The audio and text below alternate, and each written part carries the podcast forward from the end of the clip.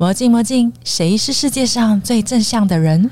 魔镜魔镜，谁是世界上最快乐的人？欢迎收听《魔镜万花筒》Garden Show。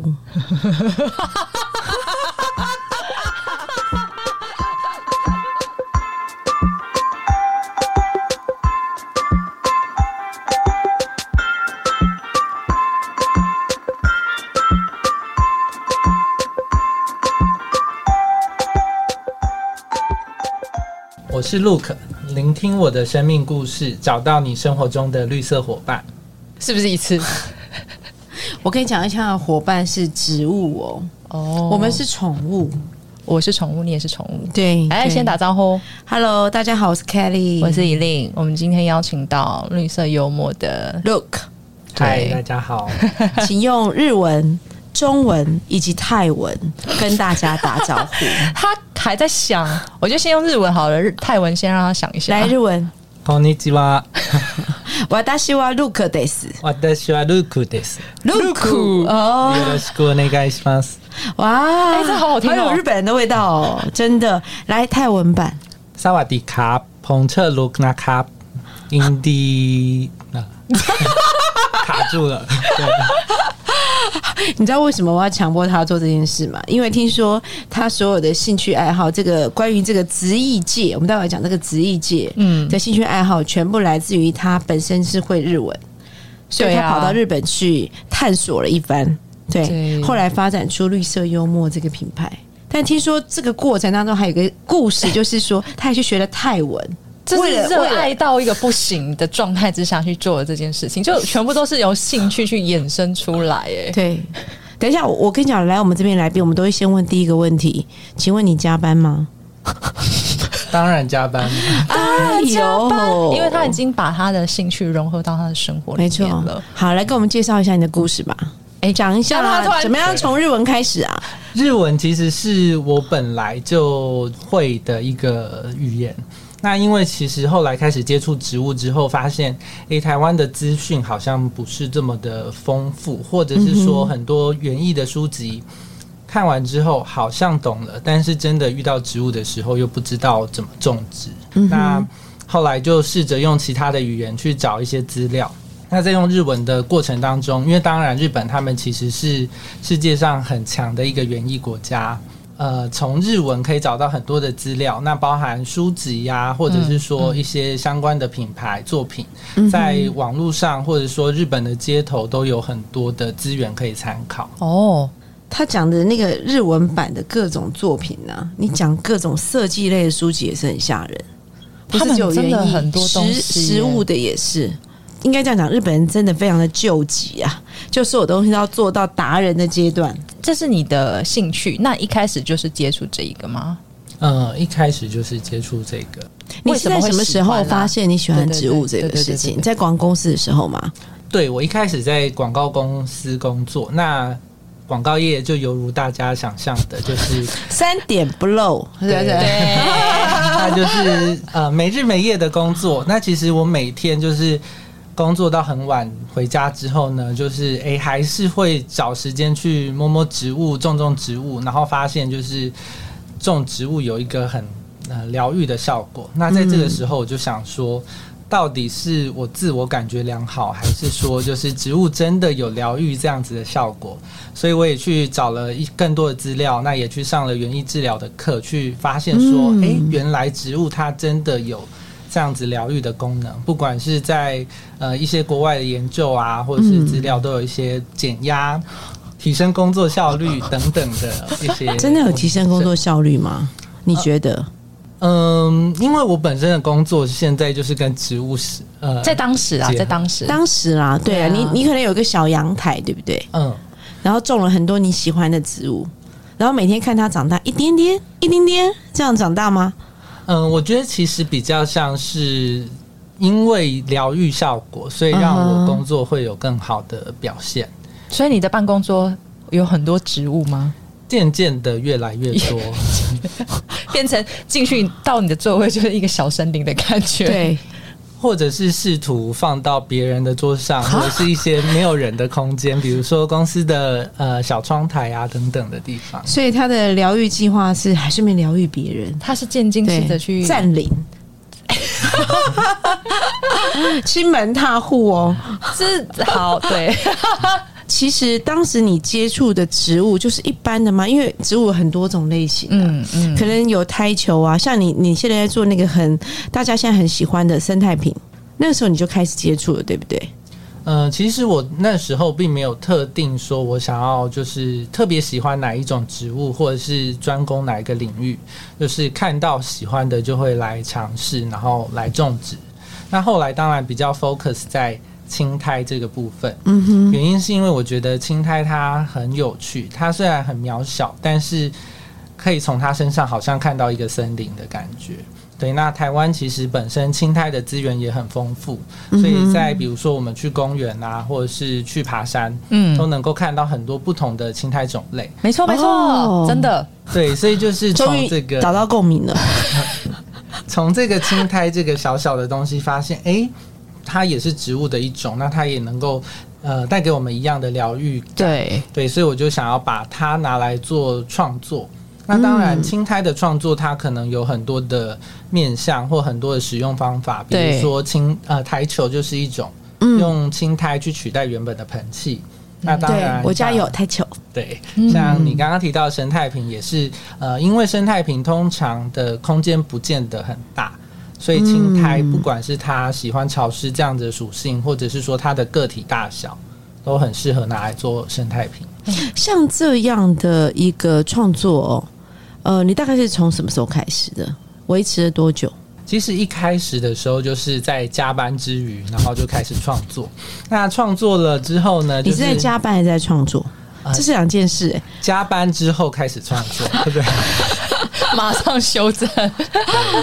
那在创作的过程当中，就会诶越来越多的作品。那一方面呢是家里的空间可能不够了，所以需要把这些作品分享给别人。对，那就开始有了一些更多的活动，比如说市集呀，或者是呃副业的方式，开始用台球去跟大大家聊植物。所以后来你就参加一些市集，然后把你的这些作品慢慢的分享出来。对，因为市集它是一个比较能够直接接触到大家的面对面销售的一个管道，那你可以好好的跟大家聊天。对，这是我选择市集的一个主要的关键。你在广告业三点不漏这么忙之余，你还能做这么多事？哎，你不知道很多广告人都有特异功能呢，而且他做很多事，他觉得很爽，因为那是他喜欢的事啊，对不对？真的很爽吗？嗯，应该是说能够专心做一件喜欢的事情的时候，你才能够停下来不工作。因为以广告业的生态，你可能呃，就算你现在在吃饭，可能脑中还是在想运作中，对不对？对，那你一定要专心的做一件你喜欢的事情，你才能够跳脱出来。他是创造属于他自己的那个私人疗愈的舒适圈。哇，在他的家里，很很很难很难，空间真的不够哎，真的会不够哎。对，所以才慢慢的开始说好听是跟大家分享，说难听是因为我想要买更多的植物，想要种更多的植物。所以你觉得种植物这件事情带来给你很大的疗愈感？对，因为其实种植物它是一个互动的过程。互动？谁跟你互动啊？我都没有看植物跟我互动啊。嗯，你看它宠物会跟我互动，开始在成长的时候，它就会互动啦。对，它的回馈可能比较慢，比较细微一点点，很静态啦，很静态。对，但是当你照顾它的时候，它同时也在疗愈你。那或者是你水给多一点，诶，它就长快一点。你偶尔忘记给水，它就掉两片叶子给你看。所以其实，在这个过程当中，它都有一些，就是你跟植物都还是会有互动。很所以它这个它这个爱是付出之后，还会得到那种细细小小一点一滴的那个回报。所以你谈恋爱的时候也是这样子吗？你喜欢这种？呃，突然那个表情很慢很慢很慢呢。嗯。好像也不是，所以谈恋爱的时候其实很激情，可是这个家里的这个可爱的小植物们是那种很慢、很慢、很慢的疗愈你的那种方式。应该是说很多植物它是快不来，对，那像就是大家小时候一定都学过一个成语，叫做揠苗助长。对耶，但是其实植物它的呃发展过程，你有时候是逼迫不来，它可能有它自己想要生长的样貌，或是时辰，或者是因为那个天后条件造成它不同的样貌。很多时候就是哎，你心急。是没有用的，就是一个干着急，它就是需要五天才会发芽。在三天的时候，在那里就是问他为什么还不发芽，他还是会等到五天的时候才冒出头来。等一下，等一下，你会跟他说话吗？我个人是不太会跟植物说话啦。在工作的时候，就是如果没有其他人会说话的话，通常都是跟虫说话。虫对，跟虫。可能从他吃了我的植物，所以我会骂他。养植物多多少少都还是会有虫害啦，除非说你完全控制在一个呃完全室内的空间，然后非常干净的状态。但是其实养植物的过程当中，多多少少一定会遇到虫。海蒂说：“你很可恶，你居然吃了我这一口，我你现在不可以再吃了。”哇，我有点害怕哎，怎么害怕？就虫啊，它是长得漂亮还是不漂亮？可能因人而异，因为有人觉得蝴蝶很漂亮，但也我也有听过有朋友跟我讲说，觉得蝴蝶很恶心。哦，对，每个人对于这种定义不同的东西，好可怕！突然，我对我对昆虫类其实有点有点敏感。对，我希望她长得漂亮一点，我才要看她。我其实从那个 Look 的那个粉丝页上面啊，看到很多关于他的资讯。那我发现他会为他的现在的工作赋予很多的定义，比如说我听到“直译”这两个字。嗯，我很认真的读完之后，我想说，哎，什么是直译啊？可以来跟我们讲一下。一开始会用“直译”这个词呢，其实是想要跟花艺稍微有一点点区隔。嗯，因为花艺它的创作比较可能会有一个完成作品的时间点。嗯哼，但其实植物比较不一样的地方是，它可能没有所谓这个完成的时间点。哦，当你种好了一盆盆栽，或者是做好了一个庭园造景，接下来你就要。接着照顾它，然后每天它会有不同的变化，或者是不同的状况、不同的病虫害产生。那它是没有一个 ending 的，它是持续下去的一个互动过程。像我种植物啦，家里啊，胎球有一段时间就真的忘记浇水了，你知道吗？所以它就干枯了。可是我就是难过了一分钟之后，就觉得还好。嗯，我这样听起来没什么良心，对不对？嗯，其实我觉得这样子没有压力的方式，反而是也是属于你跟植物相处的一个方式。因为有些人他可能是走嗯很细心呵护的路线，是那有些人可能就是呃处一个室友的关系，对，有些人可能是处一个哎我偶尔会不小心忘记你存在的状态，对，所以其实每个人跟植物它都有不同互动的关系。那你只要找到一个你觉得舒服。不造成压力的方式，我觉得就是你种植物最好的一个状态。我喜欢他讲的这句话，对我也好喜欢。我觉得那个我跟植物的关系叫做若即若离。我其实也有种植物，但是我发现我越细心照顾它，它越容易死掉。怎么会这样？所以我还是不要理它，它就自然而然就发展。爱太深，对，有时候是被溺爱溺死的。对，我觉得他应该是被我溺死的。没错，我跟你讲，之前曾经有一个长辈，在他出差之前，他送了两盆类似那种招财型的植物给我，长得还乱美一把的。嗯哼，我跟你讲，我养了它将近五年，可他最终还是被溺死了。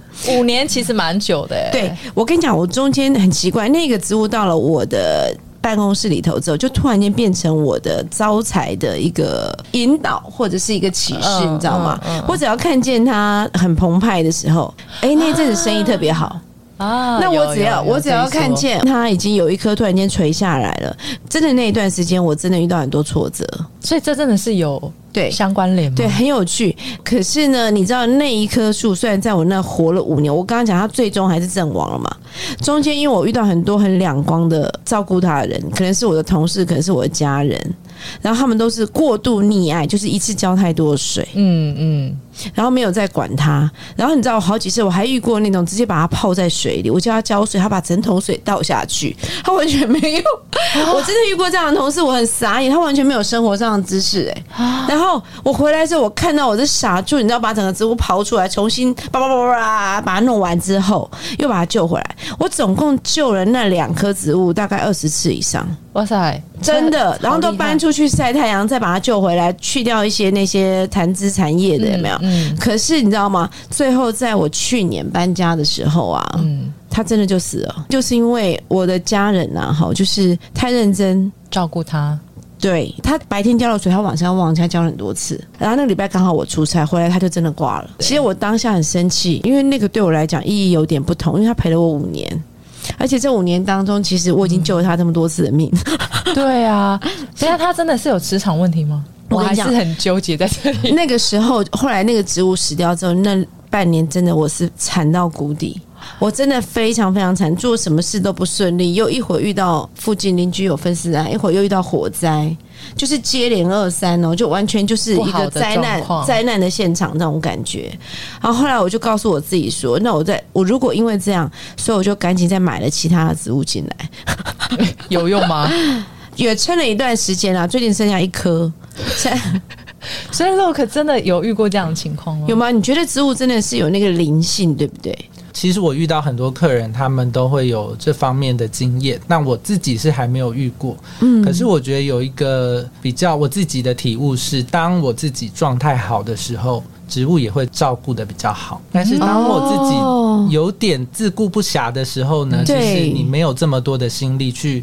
看植物，去观察它，去发现它的需要。对对对，相对的这段时间，植物的状态可能就会没有这么好。因为我我当时其实那个时候很懊恼，因为我觉得我已经照顾它五年，而且我真的救了它二十几次。嗯，因为我大概一出国回来，它就阵亡了。不是我的同仁忘记，就是我同仁过度浇水，就不不是太多，就是太少。对，好像永远都没有办法在那个天平上面。嗯，其实我已经写了那个 note 在贴在墙上的斗大的字提醒他们，可是还是就是会这样。样子，我那时候心里好好沮丧啊，觉得说为什么都是猪队友？你最后一颗要顾好，现在这一颗，这颗招财树当然要顾好。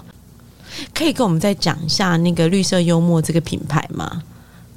好，绿色幽默其实这四个字就是我想要跟大家分享的一件事情。嗯，那因为绿呃幽默感对我来说是一个很特别的感觉，它是让人发自内心会想要笑，觉得好心情。嗯，那我希望植物绿色也能够扮演这样子的角色，在大家的生活当中带给大家会心一笑的感觉，带给大家好的心情。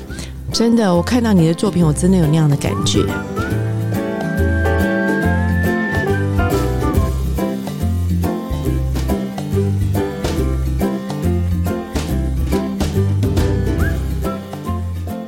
其实那个动机很单纯，就是我想说，广告业永远都会缺人，所以我离开一下下应该还好。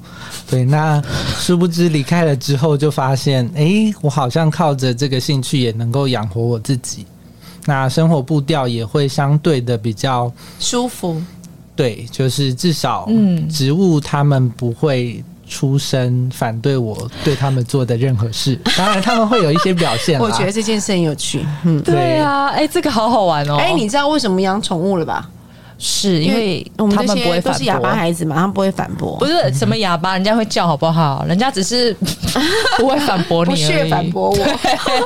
所以其实植物的，嗯，它的回馈通常都比较正向。那他们最极端的就是死给你看而已，但是。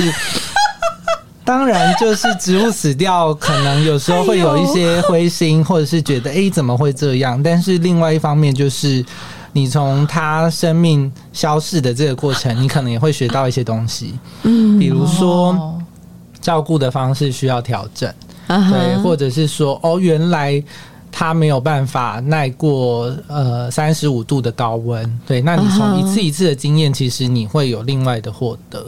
哦，他就像照顾自己的 baby 一样，其实是 baby 啊，对不对？是这种感觉，而且而且这 baby 还不会忤逆你，对他们非常的乖巧，就而且也不会乱跑。对 我刚才就想不会乱跑，就在那儿呢。我们的宝贝还会乱跑，我们宝贝太惊恐了，都带不回家。哎，我我想再问一下，刚刚提到那个花艺界跟植艺界嘛，哈，这个名称或是这个想法，我相信你提出来之后，就马上得到很多人的认同，对不对？因为我我有遇过蛮多的花艺界的老师，有跨界在，就像你现在在做的事情一样，他植栽一些小的生物，然后一些植物，然后是去做销售、去做搭配的。对，其实我觉得是能够在接触消费者的时候，他们会有一个比较不一样的定义，因为很多人他可能看到了这样子美美的作品，他们就会有一个想法说。哦，没有办法持续的种植下去，它可能只是一个花艺作品。对，但是当你跟他沟通说，哎，其实这个呃设计的缘由，或者是说里面的一些元素，是可以让它持续的种植下去，成为你生活中的一个伙伴。嗯嗯，的时候，其实大家对于这个东西又会燃起不一样的好奇心。你有没有研究过来跟你买东西的，就是买这些植物的人呢？女性为主，对不对？呃，女性相对比较多，但是我觉得这可能跟呃平常市集的场合啊市集也有一些关系。对，你学生当中也是以女性为主吧？对，主要还是女生居多。我其实想问的是一个很搞怪的问题，我想问他说，你有没有追踪过那些学生带回去的植物可以养多久？我觉得蛮有趣的是，可能不管是我在市集遇到的，或者是。上课遇到的学生，有些人他可能就是给自己最后一次机会来种植物，就是很多人在市集可能就会看到植物的时候，就会喃喃自语说：“可是我是黑手指哎。”对，那就是很多人会是绿手指啊，我们都是黑手指。对，很多人就会呃，因为过去失败经验，所以不想要再继续种植物，或者是不敢接触植物。其实不敢的成分应该多一点吧。对，然后我觉得这件事情有点可惜，因为其实台湾植物资源非常丰富，哦，然后这种植环境老实说也还算不错。嗯，举一个例子，像有时候跟国外的朋友聊天，他们就会说很羡慕台湾的很多植物是可以直接种在阳台，或者是直接挂在户外。像国外的气候条件，可能冬天的时候太冷，或者是湿度不够高，很多植物是没有办法像我们这样子想种哪就种哪。但是我们现在气候已经急剧变化了，我真的想说，没想到我们湿湿黏黏的气候，然后居然是外国人所呈现的，所以是是还蛮算蛮适合的哦。对，应该说能够种的植物种类算很多，因为热带的植物也种得起来。温带的植物虽然没有温带国家种的漂亮，但是也种得起来。泰球是是现在从不流行到现在比较流行吗？还是说一直都有在流行这个？它其实算是一个比较台湾渐渐红起来的一个种植形态。对，那因为台球它少了盆器的那个形式，所以它摆放对摆放的空间或摆放的方式就更多元，甚至摆放的角度也可以因为你的空间或者是诶你对于植物的期待去做一些调整。而且它不需要在一，就是它室内就可以种植，它不一定要到室外。其实室内室外主要会看植物的种类，还有每个人室内的条件状况。对，因为有些人可能就是只有室内光源，那能够选择植物种类就会比较有限。我一直以为苔类它就是要比较潮湿或者是比较阴暗的地方才能种植，比较容易养活啦。其实这是大家对青苔一个很大的误会，对，就是大家会觉得青苔喜欢阴暗潮湿的环境，主要是平地有日照的地方。日照可能太烈了，所以青苔没有办法在这样子的环境下生长。可是如果你们想象一下山上的溪边，或者是日本一些青苔的寺庙，它可能是全日照的环境。哎，对耶，嗯，对。但是青苔其实，在湿度足够、温度不要太热的状态之下，有日照反而是可以帮助它们生长的。其实重点是不要太热哦。可现在都好热，是啊，我们现在生活环境真的好热，都热到我快死了。所以日本的那个寺庙，它我看那个寺庙，就是它其实很多青苔，它会不会夏天就不见了？如果很热的话，嗯，还是会有一些青苔的品种，它是比较耐热的，那它可能会相对长得没有这么好。但是植物目前跟人类一样，都还活在这个地球上面，对，还没有被气候打败。对你的对话都让我们觉得很有意思。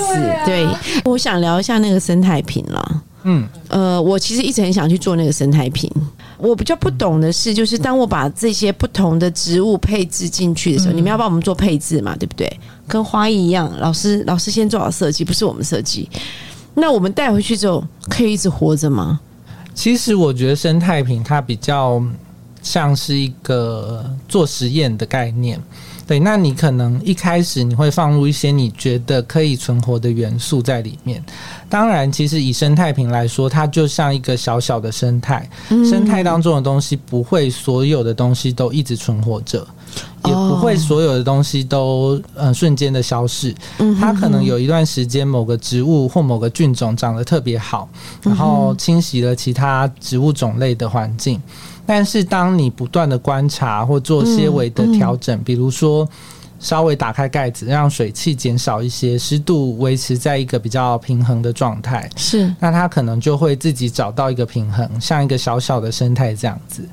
夏天可能某个植物长得比较好，然后到秋天的时候，诶，这个植物它生长状态没有这么好，可是因为天气变比较凉了，嗯，所以可能青苔也长得比较好，蕨类的新芽也冒出来了之类的。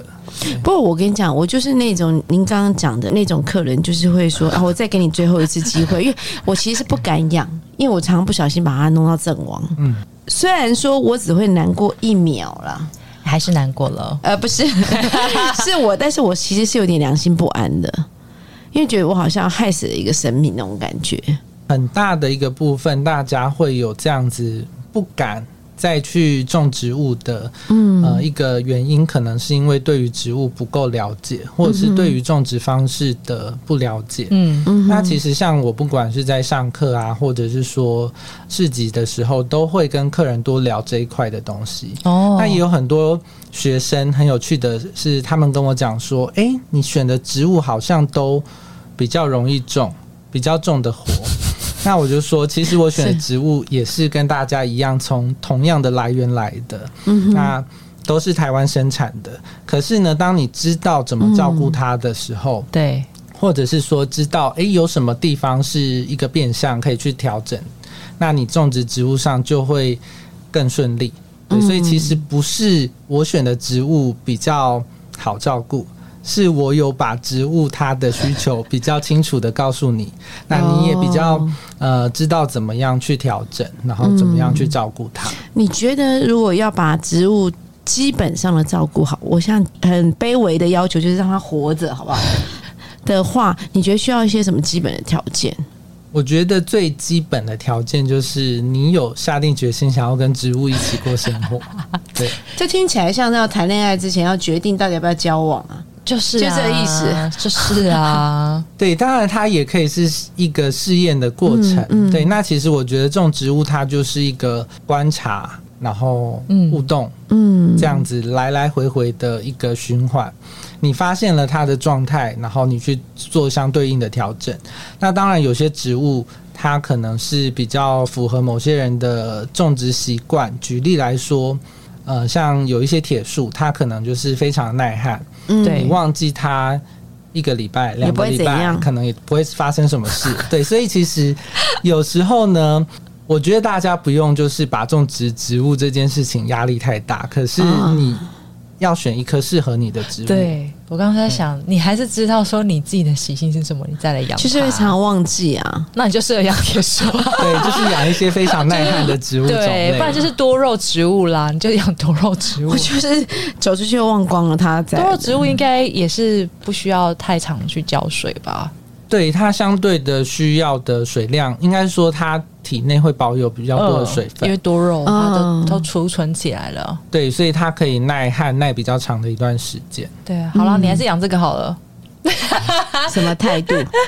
副食是什么呀？我其实自己比较喜欢一个就是比较自然的种植形态。嗯，那像台球，它就是把盆器的形式拿掉了，嗯，对，留给植物多一点点他们自己的空间，跟让它的呃形态能够展现的比较完整。对，那副食呢，它其实简单来说，它就是把植物种在石头上。哦，那它其实就是自然界一个生长的方式。植物它可能呃长在小山上，长在石头上，长在石缝里，这其实就是自然界本来的一个种植状态。我我很厉害，好棒对，那我们把它小小的这个森林拿回家去放。对，你这礼拜去跑步的时候，顺便看看哪里有个小森林，把它捞回来。其实，其实我就在想说，因为有一些，就比如说我们上山去，有一些石头很大，可是它上面其实会攀附一些呃树根啊，或是青苔藤藤类啊、嗯青苔，那些其实就是副食的一种吗？对，它其实副食它只是一个，应该说我们去定义它的一个种植形态，哦但它其实原本就存在于自然界当中。嗯它就是一个非常自然而然产生的状态产生的作品。那当然，我们因为自己创作的欲望，或者是自己对于植物的喜好，所以你想要做一颗属于你自己的副食。你要不要种一个？嗯，还是等一等好了？我先去看老师种的，哎，对啊，对啊，我觉得应该 老师都在哪边的市集啊？呃，其实比较常去的市集，可能都是跟好好。好好手感微笑市集那他们会在新北头，就是固定会有市集的场次。所以你们都是拿小小颗石头，就是去把它养殖出来吗？其实大颗小颗看同学们的野心。对，如果你的野心够大的话，你只要搬得动，你想要做多大颗，我都没有问题。而且你还要有空间存放、哎，对，没有，我觉得跟你讲话现在带下来，我发现你非常的要怎么讲，就是他的人生非常有艺术性啊，就是跟这个植物之间的连接。对，而且他讲话也好艺术哦，对啊，很有趣的艺术。你你可以跟我们再分享一下说你在种植物的这些过程，你有没有得到什么你觉得最棒的事情，或是最棒的感受，或是感动？我觉得植物对我来说，嗯、很有趣的状态就是，当我们在做植物创作或者是种植植物的时候，嗯哼你会想象它呃一段时间之后的状态，嗯或是样貌，嗯或是你希望它们成为的样子。哼，嗯，但是其实往往经验发现，诶，植物不见得会朝着你想要的那个方向他发展。是要不听话啊，这有点违和你刚刚说他乖乖的，对啊，他们在一个呃自己的限度里面乖乖的，对。框架内，对。那其实植物它就是会不断的变化，或者是说植物它遇到了不同的条件限制。举例来说，可能是今天非常非常热，热到它嗯上面的叶子都脱落了或干掉了。嗯，那它重新冒出新芽的时候，诶，可能跟它原本生长的姿态又不一样了。哦对，所以其实可能在很多状态之下，就是我们设定了他想要，我们希望他走的样貌，嗯但是其实后来你会发现，诶，你设定的不见得是最好的状态，那反而他们因为。呃，这样子自然的条件限制之下，或者是说遇到不同的种植状况，它展展现出来的样貌反而是更独一无二的。所以你会去欣赏这个每一个独一无二的样貌，对不对？对，因为其实像很多场合，很多人会可能称呼我是设计师，啊哈，但是我常常会说，嗯、其实好像不是我在设计植物，对，其实比较像是呃一个。比如说植物的经纪人，或者你在经纪他，对帮植物找一个好的舞台，找一个适合的地方，找一个适合的主人。对，那其实嗯我觉得跟植物的关系是比较平等的，很多事情可能是植物它教你的，他引领你去做这样子的事情。对，而且他在讲话的时候，他眼神都是笑着的，感觉像他好像在讲他的女朋友。他有幸福洋溢的感觉。不对对，真的。所以你其实做这份工作，你很你很快乐，你很幸福，对不对？跟植物相处的部分是 开心的。对，那当然就是每一个工哪里是不开心的？每一个工作一定都会有一部分可能是哎、诶你觉得比较烦闷，或者是重复性比较高、无趣的地方，比如说你常常要搬很重的土。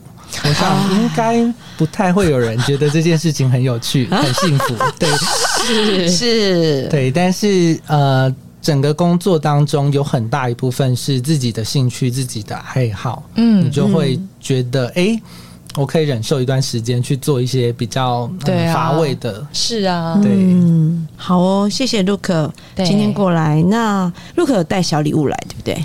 对。你带一个什么东西？对啊嗯，我带了台球，是活的。现在有个你要先好好哦，照顾他。我刚在想你要好好照顾他。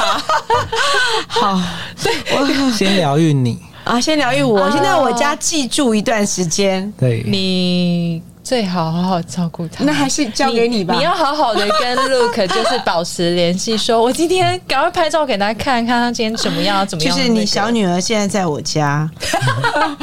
一样，就是在我们的粉丝页，就是跟我们做互动，然后我们再请乐可帮我们选出一位对听众，再由凯丽姐好好照顾他，把他的女儿我要怎么寄出去啊？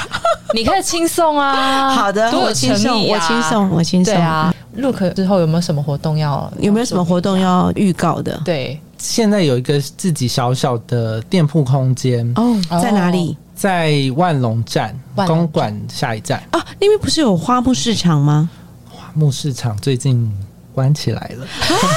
为什么？为什么？它可能有其他的用途，所以就是对把那个空间就是政府收回去了。是是，好，在万隆站那边有一个小小的店铺。对，那如果有什么想要跟老师请教的，或是学的，或是想要挑一些植物回去栽种的，我们可以去找一下 Look 老师。对，我们会公布在那个粉丝页上面。对的，对的。好，那今天谢谢 Look 老师来，那我们今天聊到这边喽。OK，谢谢，拜拜，拜拜。